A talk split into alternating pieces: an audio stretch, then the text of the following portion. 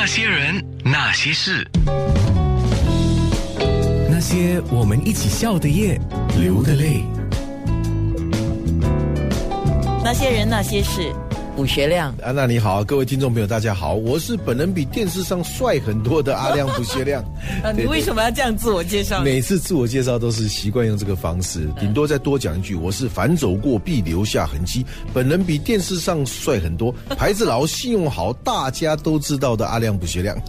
你怎么感觉你好像在卖膏药哎？是啊是啊，等于这样拉近跟听众之间、和观众之间的距离啊。卜学亮阿亮，我们的习惯叫你阿亮啊。对对对，近况。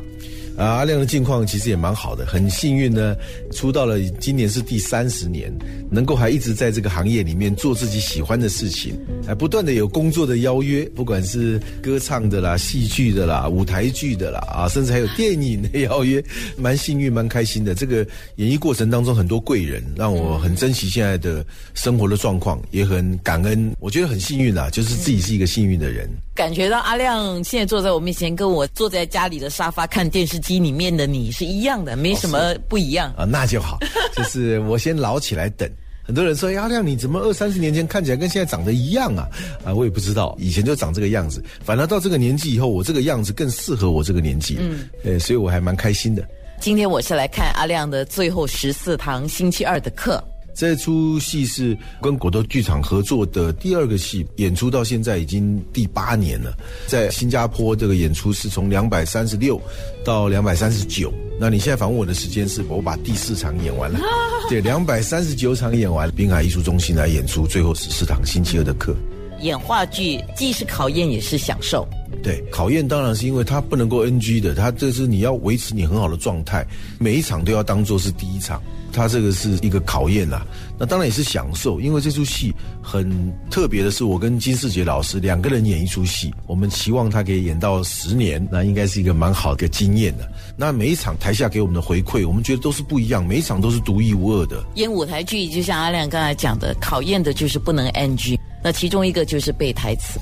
之前唱那个紫月，那应该背台词不是问题吧？不是考验吧？其实背台词不是最难。背下来其实不难，你花时间就可以背下来。像我演这个最后十四堂星期二的课，那金老师他在这个舞台剧的地位是非常非常惊人的。就很多人听到金世杰哦，他有演啊，那就买票，不要怀疑。然后我很幸运的演到一出戏跟金世杰同台，而且只有两个人，所以观众除了看他就是看我。所以我在排这个戏的时候，我很早就把剧本都背下来了，我把台词都背下来。我第一次排戏的时候，我就丢本了。但是金世杰老师跟杨世鹏导演就叫我说：“你把本再拿回来吧，因为把词背下来不是重要，而是你要把这些台词消化。有些看得到的台词，它背后还有一些潜台词。他为什么要讲这句话？他的心理的状态是什么样？他当时为什么会有用这样的语气去呈现这句话？